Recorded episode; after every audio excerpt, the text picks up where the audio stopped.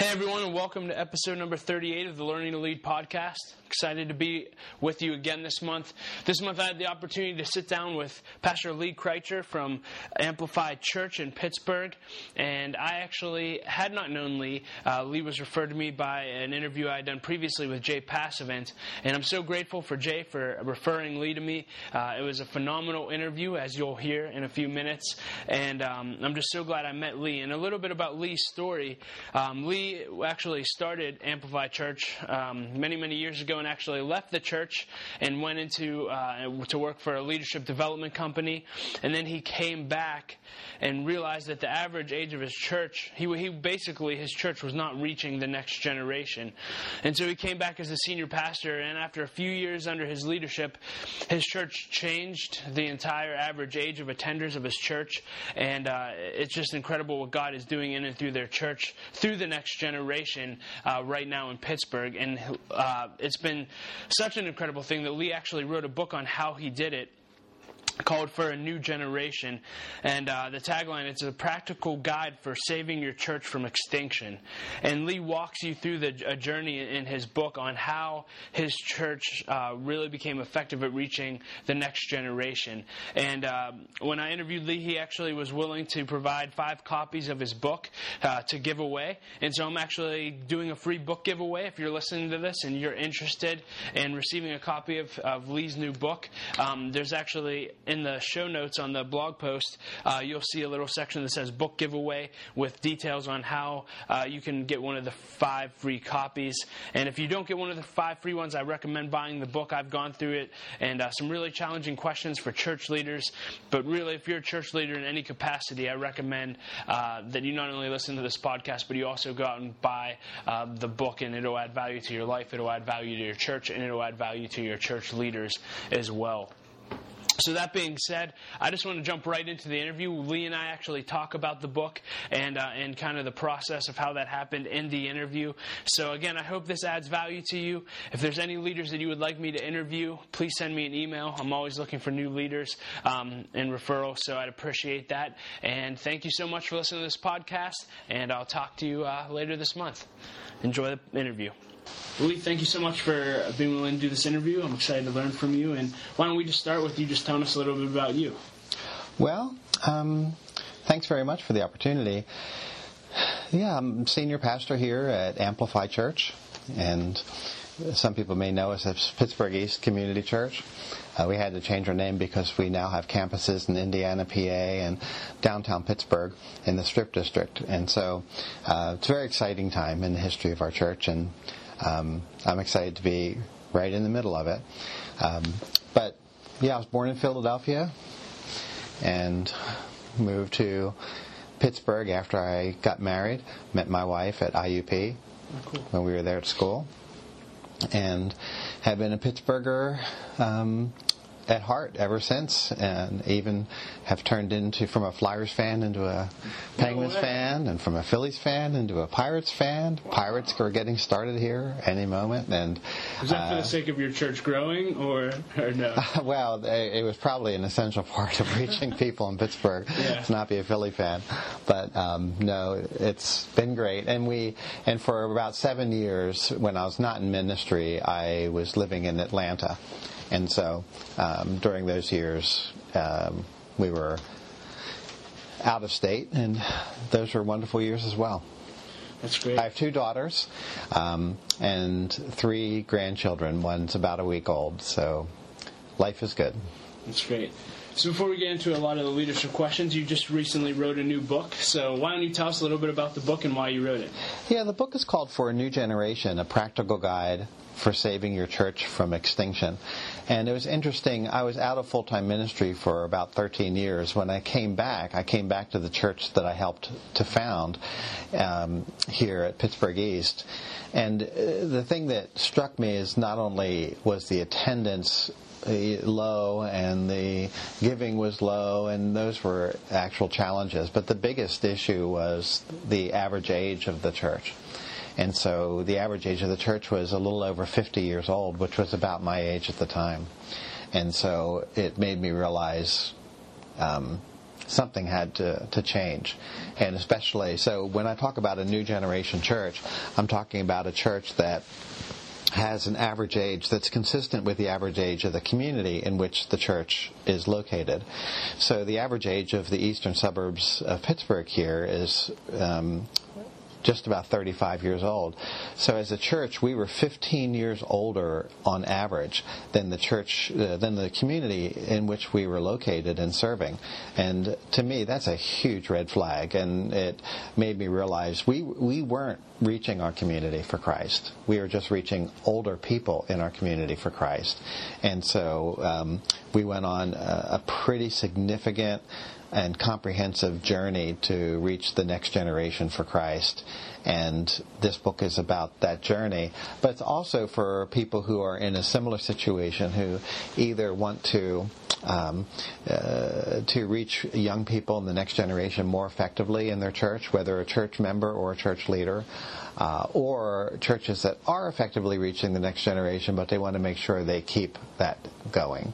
So, um, so that's really why for a new generation was written. Can you give us a little teaser, maybe like one or two uh, key points in the book that help reach the next generation? Well, I think uh, one of the things we talked about was the change in mindset that we had. And while we were living in Atlanta, uh, we went to Andy Stanley's church, North Point Community Church. And I'm very blessed that Andy wrote the foreword for the book. Uh, but as we were at Andy Stanley's church, I found out something and that is that they had a mindset that was very different than what our church had been. And to, to a great degree, our mindset as it related to young people in our church was if it was good enough for us, it'll be good enough for them. And so we came to Christ a certain way with a certain kind of music, a certain kind of environments. And so if it's good enough for us, if it was good enough for our parents, it's good enough for our children. Uh, and I think North Point had a very different philosophy of ministry, and it was what will it take to reach our children? What will it take to reach the next generation? And so that's really the mindset that we had to switch to. And that's a core part of being able to reach the next generation is to ask that question. So that's a, that's a key part, and it's not so much a technique, but it's a mindset or an approach to church, but it's a mindset that people need to have. What will it take to reach the next generation for Christ? And I think a second thing that was a really big deal for us is, and it's it's very common in churches, and that is we're focused on keeping people rather than reaching people. We want to keep people who are here at church rather than reaching people who aren't and the dwindling number of people who were there, it was, you know, to build the entire church around trying to um, meet their needs was a guarantee that our church would soon be extinct. And so we really had to shift our mindset in that way. That's really good. Um, so tell us about your leadership journey. I know you've done leadership consulting, et cetera. You obviously planted this church and started it from scratch. Um, were you just a born leader? Did you have to grow and develop a lot? How, walk us through that journey. Well, I think, and we are talking a little bit about leadership. I do think from the experience that I've had in leadership and in leadership development that there are certain characteristics and traits that people may be born with that make them more natural as leaders. However, every leader can learn to be a more effective leader. And so, uh, you know, so I think that for, for me, I was in my early 20s when we founded this church. Actually, my wife and I, we started a Bible study that we didn't expect to turn into a church. Wow. And it just started to grow. We were in a home and had about 30, 40, 50 people. And then it was, well, we should become a church. We started to meet in a hall. We became a church. Mm. And that was in the late 70s. So for the first 12, 13 years of my life after school, you know, was serving as a pastor of a church, kind of an unexpected pastor, you know, in a role. So there were some uh, leadership skills and things that I think I came by naturally and were a gift from God. I think I have the gift of leadership. But at the same token, there were a lot of things that I did not do well and didn't handle well as a young leader.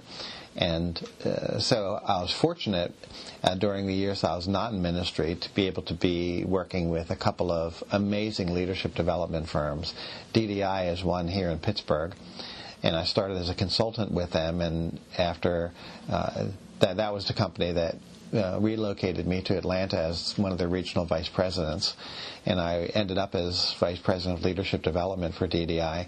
And then I ended up moving to a company called Linkage out of Boston, and there I was serving as um, a regional vice president and the head of their executive coaching practice. And so those things were. Uh, were great opportunities. Those jobs were great opportunities to learn about leadership and how people can become more effective as leaders. Hmm.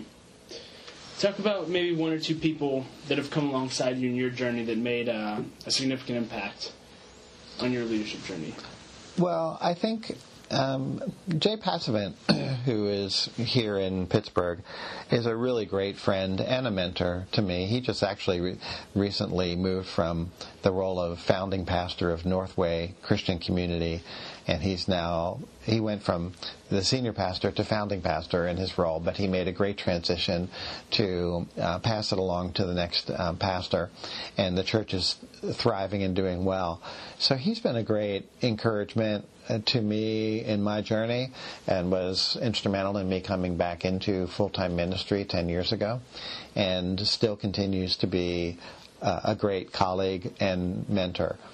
I also think of Andy Stanley, and when we we had been attending church as a family in Atlanta, but we had two teenage girls, and every weekend was a fight. And so we went to North Point based on a number of invitations.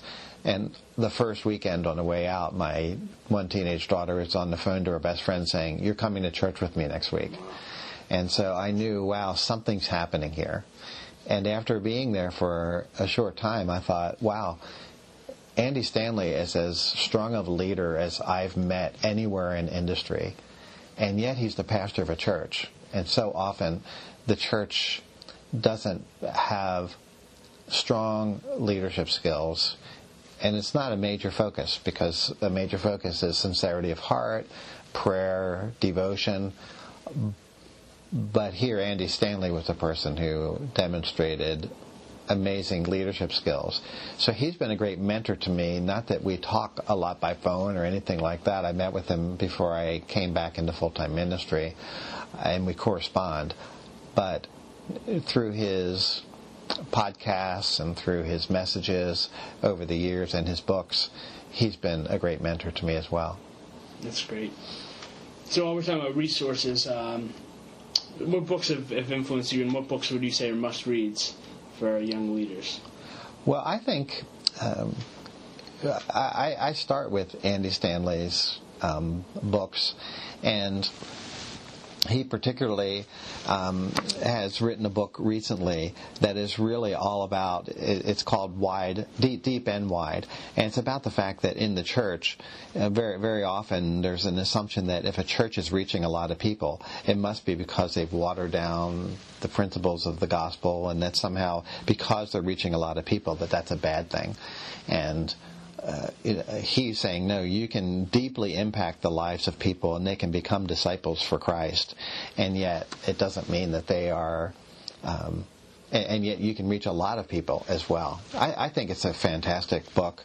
And I also really love Bill Hybels' book called Courageous Leadership. And it was released a few years ago, but it, it, it made a big impact for me. And I think even though those are both faith based or faith oriented books, they contain some tremendous leadership skills. Um, a lot of John Maxwell books I think are great. My wife and I are both certified in through their equip program and we've done quite a bit of leadership training in, in Germany um, on behalf of John Maxwell. Uh, so those are just a few a few books that are great. I think John Kotter has a book called Leading Change that was very instrumental and helpful for me when I was leading change here at Pittsburgh East, which now is Amplify Church. So that's more than a couple, but those are some that stick out to me. That's good. and um, I mean, maybe books and maybe spending time with leaders. What are things that you do continuously to continue to grow and develop as a leader as you've had to grow? Well, I think reading is a big part, and one thing that I require and I ask for all those who are on our staff is that they choose a conference each year that at least one that is uh, would be impactful for their ministry. And so I definitely follow that as well. So I like to go to leadership conferences and be and just be exposed to the Any latest in leadership thinking. Um, I think Drive out of North Point is the best conference for Christian for church leaders. It's fantastic.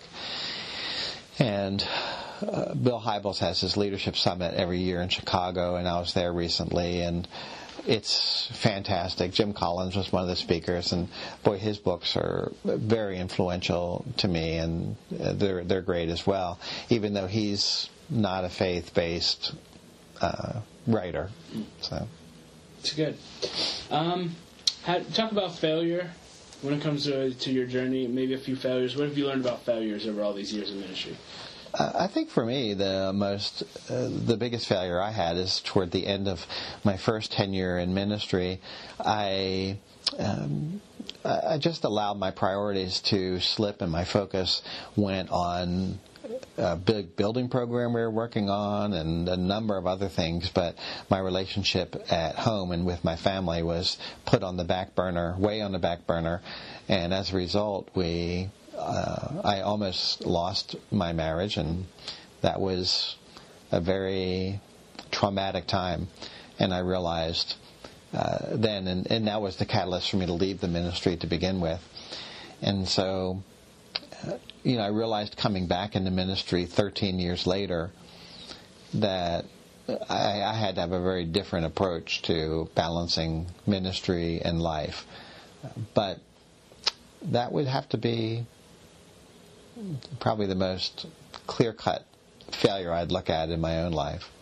I mean, and looking back to what I mean, obviously it seems like you fixed that. So what are some things that you did as you grew through that experience to make sure it doesn't happen again now?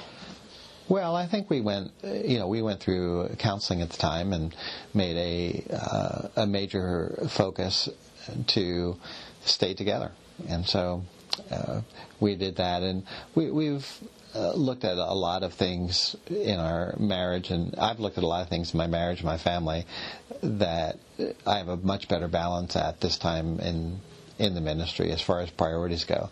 One of the biggest things is the ability to uh, to say no to some things that are ministry related or uh, other activities and things that easily fill up your time and your calendar and it leaves no margin or breathing room for your relationships and that's something that I'm pretty I've become pretty determined about Were you bad at that in the beginning? Because I feel like a lot of us are bad at saying no. Yeah, I think there's a great book called Simple Church that really described the it's almost the opposite of what we were as an early church you know during the first years of our church i always thought if something if somebody had a good idea that they wanted to do in the ministry say yes and so we had stunning numbers of programs and ministries in the church that were all going. And as the leader of the church, I'm trying to help balance all of those and say, are they getting enough airtime during announcements and enough support? Am I going to enough of their meetings? And uh, the premise of simple church is that the greatest churches are not the ones with the most programs, but they're often the ones with the least number of programs because they have the greatest amount of focus. And the same thing can happen in our personal lives. We can have our lives so full of things that they really lack focus. And what are the most important things? Well, they're our relationships with God and with our family, and then God's calling on our life. So those are the things we really need to focus on. And those are things that I found uh, that, that I can't allow to slip to the wayside. That's good. Let's talk about leadership just in general a little bit. Uh, what do you think the biggest challenge is facing leaders today? Well, on my heart, I've got, obviously, given the book that I just wrote, uh, I think mentoring the next generation is a huge part for leaders. And I'm in that time in my life where really I'm looking at what kind of leadership legacy that I'm going to leave, lead. And uh, my goal, you know, I talked to a pastor not too long ago who had said, uh, he said, well, what happens when I'm gone is in God's hands. And that's true. But what I was saying to him is, hey, look, you have to have a successor. You have to have somebody you're mentoring. You have to have people who you're building up around you so that when you're gone, the ministry doesn't end. It's it's just it just doesn't seem to be God's plan. And I think of that when I, I look at someone like Joshua, who you read about his exploits, and he was an amazing example in so many ways. And he obviously learned some great things from Moses and conveyed them to his peers. And it said as long as he and his peers were alive, the nation was serving God.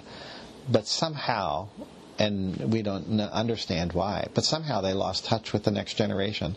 because the moment their generation died, the next generation turned away from God. And that's that's not the kind of legacy that I want to to leave. So, uh, mentoring to me is a huge part of leadership, and even for our young leaders who aren't thinking in terms of their successors, we have a principle called three deep leadership in our church that says who are the three people that you are mentoring who when you're gone any number of them could step in and the ministry doesn't doesn't falter so to me, if someone goes on vacation and they come back and everybody's saying to them, "Oh, we missed you so much. It's not the same without you," to me, that's not a compliment. That's an indication of a failed leadership because they should be able to leave. And of course, it'll be different. But you should always have people who you're building as a team who are able to step in and make a difference, even if you're not there. That's good. So you spent 13 years professionally developing leaders outside of the church. What did that experience teach you? And along with that, what do you find that the church leaders can learn from business leaders and vice versa? What can business leaders learn from church leaders? I think two of the big things that I saw of the best executives that I coached and saw in action in different industries. One is tremendous focus. So they had a clear cut vision and they were able to focus effectively. And uh, I think of an example of a experience I had. I was scuba diving off of Australia at the Great Barrier Reef, and it was it was fantastic. It was one of those great once in a lifetime. Trip? I was on a consulting trip, and I added a few extra days. I had to be in Sydney, Australia, oh, and so I w- went up on a dive boat for a few days, and I was about 80 or 100 feet deep, and it was a fantastic dive. I'm looking at a bunch of clownfish and a giant anemone, and the the sea life there is just like nowhere else in the world. And when I got back on the boat, we were talking, and everybody was buzzing, all the other divers. And I thought, well, that was a great dive, but you guys, they were over the top. And they said, well, didn't you see the whale? And I said, what do you mean? They said, there's a beluga whale right hovering above us, swam right above us. Well, here I was so focused on this beautiful family of clownfish that I missed the whale. And I think the best leaders don't miss the whale. And I think many times as church leaders, we tend to be so wrapped up in our programs, our ministries, our traditions, our practices, you know, making people feel good who are attending the church, um, and trying to put out fires that we miss the whale. And the whale is reaching the world for Jesus Christ and reaching the next generation for Jesus Christ. I think that's a, a huge priority. So one of the biggest things that I saw from great leaders in industry is that they didn't miss the whale. They understood what they were all about and they stuck with it. Hmm. And would you say anything to business leaders listening to this, what they can learn from church leaders? Well, it's interesting. There was a trend, and I especially saw it in conferences that Linkage was putting on when I was working with them, about uh, things under the title like bringing your heart to the workplace and spirituality. Now, obviously, they can't put it in terms of uh, Christian terms, but there's this sense that you can be a methodical and effective leader, but if somehow you don't have a heart for people, and so that that you're going to not be a well-rounded leader. And so, business leaders, I think, can learn from Christian and church leaders that it's about more than just effective leadership and the bottom line. That it's about the impact you're having on people and change lives. So, there's great things to learn both ways. I actually, to, to me, and I think John Maxwell is a great one to bring this out almost every effective leadership principle that I've read about or seen in action, you can find it, it, it's downstream from truths you find in the scriptures. So I believe that all the great leadership principles are found in the scriptures, and yet sometimes people who aren't in the church practice them better than those who are. That's good. So I've heard John teach in the 80s it was about management, in the 90s it was about leadership, and now more and more today it's about team leadership, right? You need a team of leaders, strong leaders. And I'm just curious, I mean, you're connecting with leaders all the time. What does it take for a leader to lead leaders? I think it's easier easier to lead followers, but when you get a room full of leaders who are all about their agenda and what they want to do, any insight into that? How one, how do you be confident in that room, right? When you're not the smartest person, and how do you lead those other people? Well, the, the team that I'll meet, and I'll meet with them later this morning, uh, those who are the direct reports for me here at the church, we, we have a tremendous group of leaders. None of them are shy. You know, they're all they all have strong opinions and really good opinions. And I'll stress unity and the importance of, of unity with one another.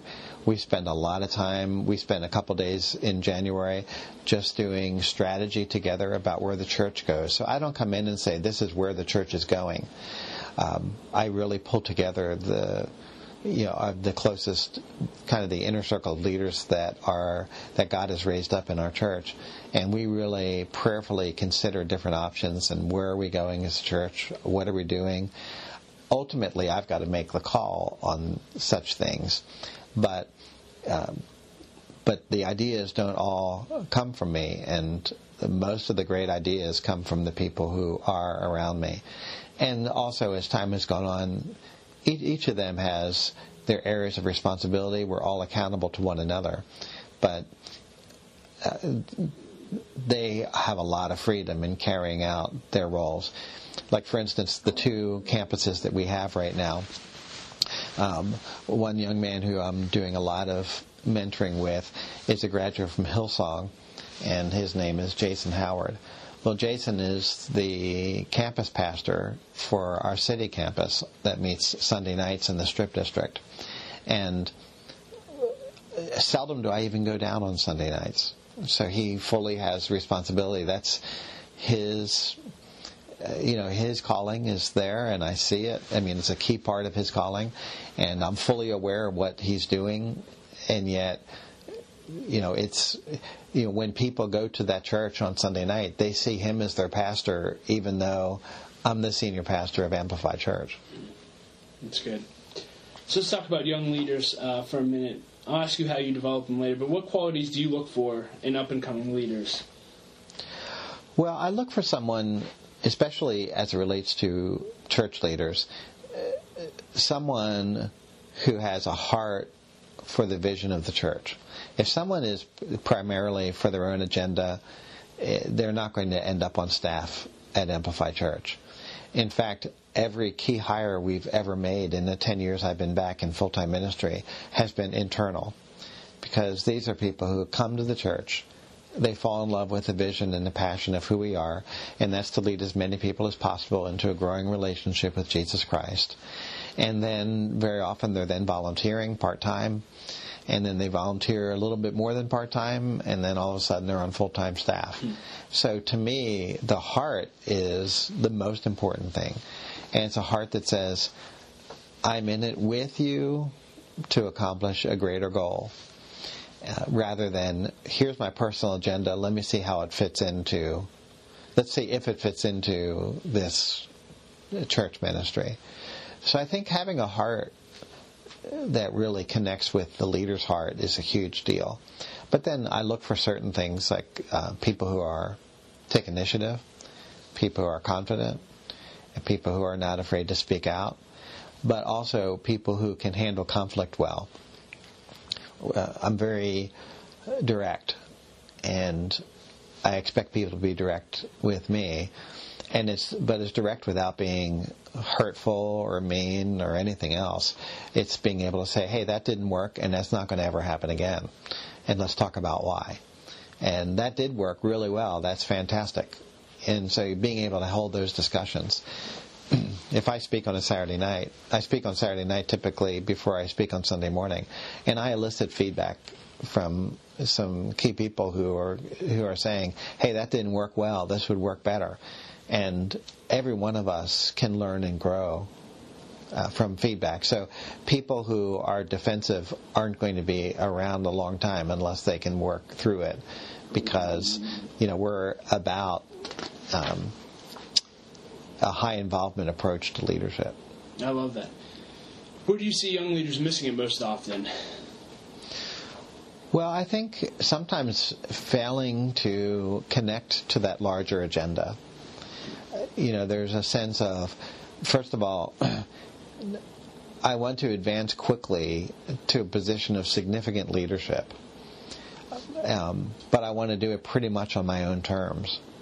And that's just not a wise approach to take.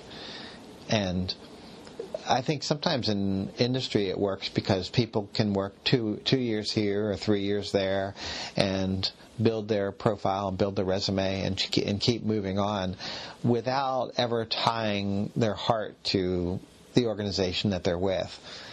I think in and that could work in industry. In the church, it really doesn't.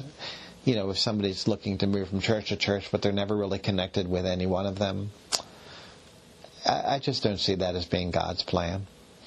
So I think really being able to say, do I really believe in the place where I am? And if so, I'm all in. I'm all in. Even when there are decisions that are made I'm not all that crazy about, I am all in. And unless God clearly moves me somewhere else, I'm here. And then you allow your, your I think your leadership opportunities to grow more naturally instead of uh, instead of having them being driven by your own agenda. If you could give any advice to, to young leaders, even the ones on your team, what would it be? Well, I think it's to keep your eye on the goal, which is the focus and the vision of what it's all about. And uh, I'm talking about on the professional side of their life. And so if you've got a, if you're in a business, what's the purpose that business is, is there for? And if you're in a church, what's the vision of that church? And so build your life around that. And make sure on the personal side that's well balanced with your your relationships, your family and your friends so that there's no margin in your life for those because there's a steep price to pay when you uh, when, when you fail to have that kind of margin. Okay, we'll, we'll just do a couple of closing questions. For you personally, of everything you've accomplished up to this point in your life, what are you most proud of? I think turning around this church because Pittsburgh East was we we were in an interest only arrangement with a bank the building was crumbling around us because we had no money to put into it. For instance, the the roof of our sanctuary was in such bad shape. Every time it rained, water was pouring into the sanctuary.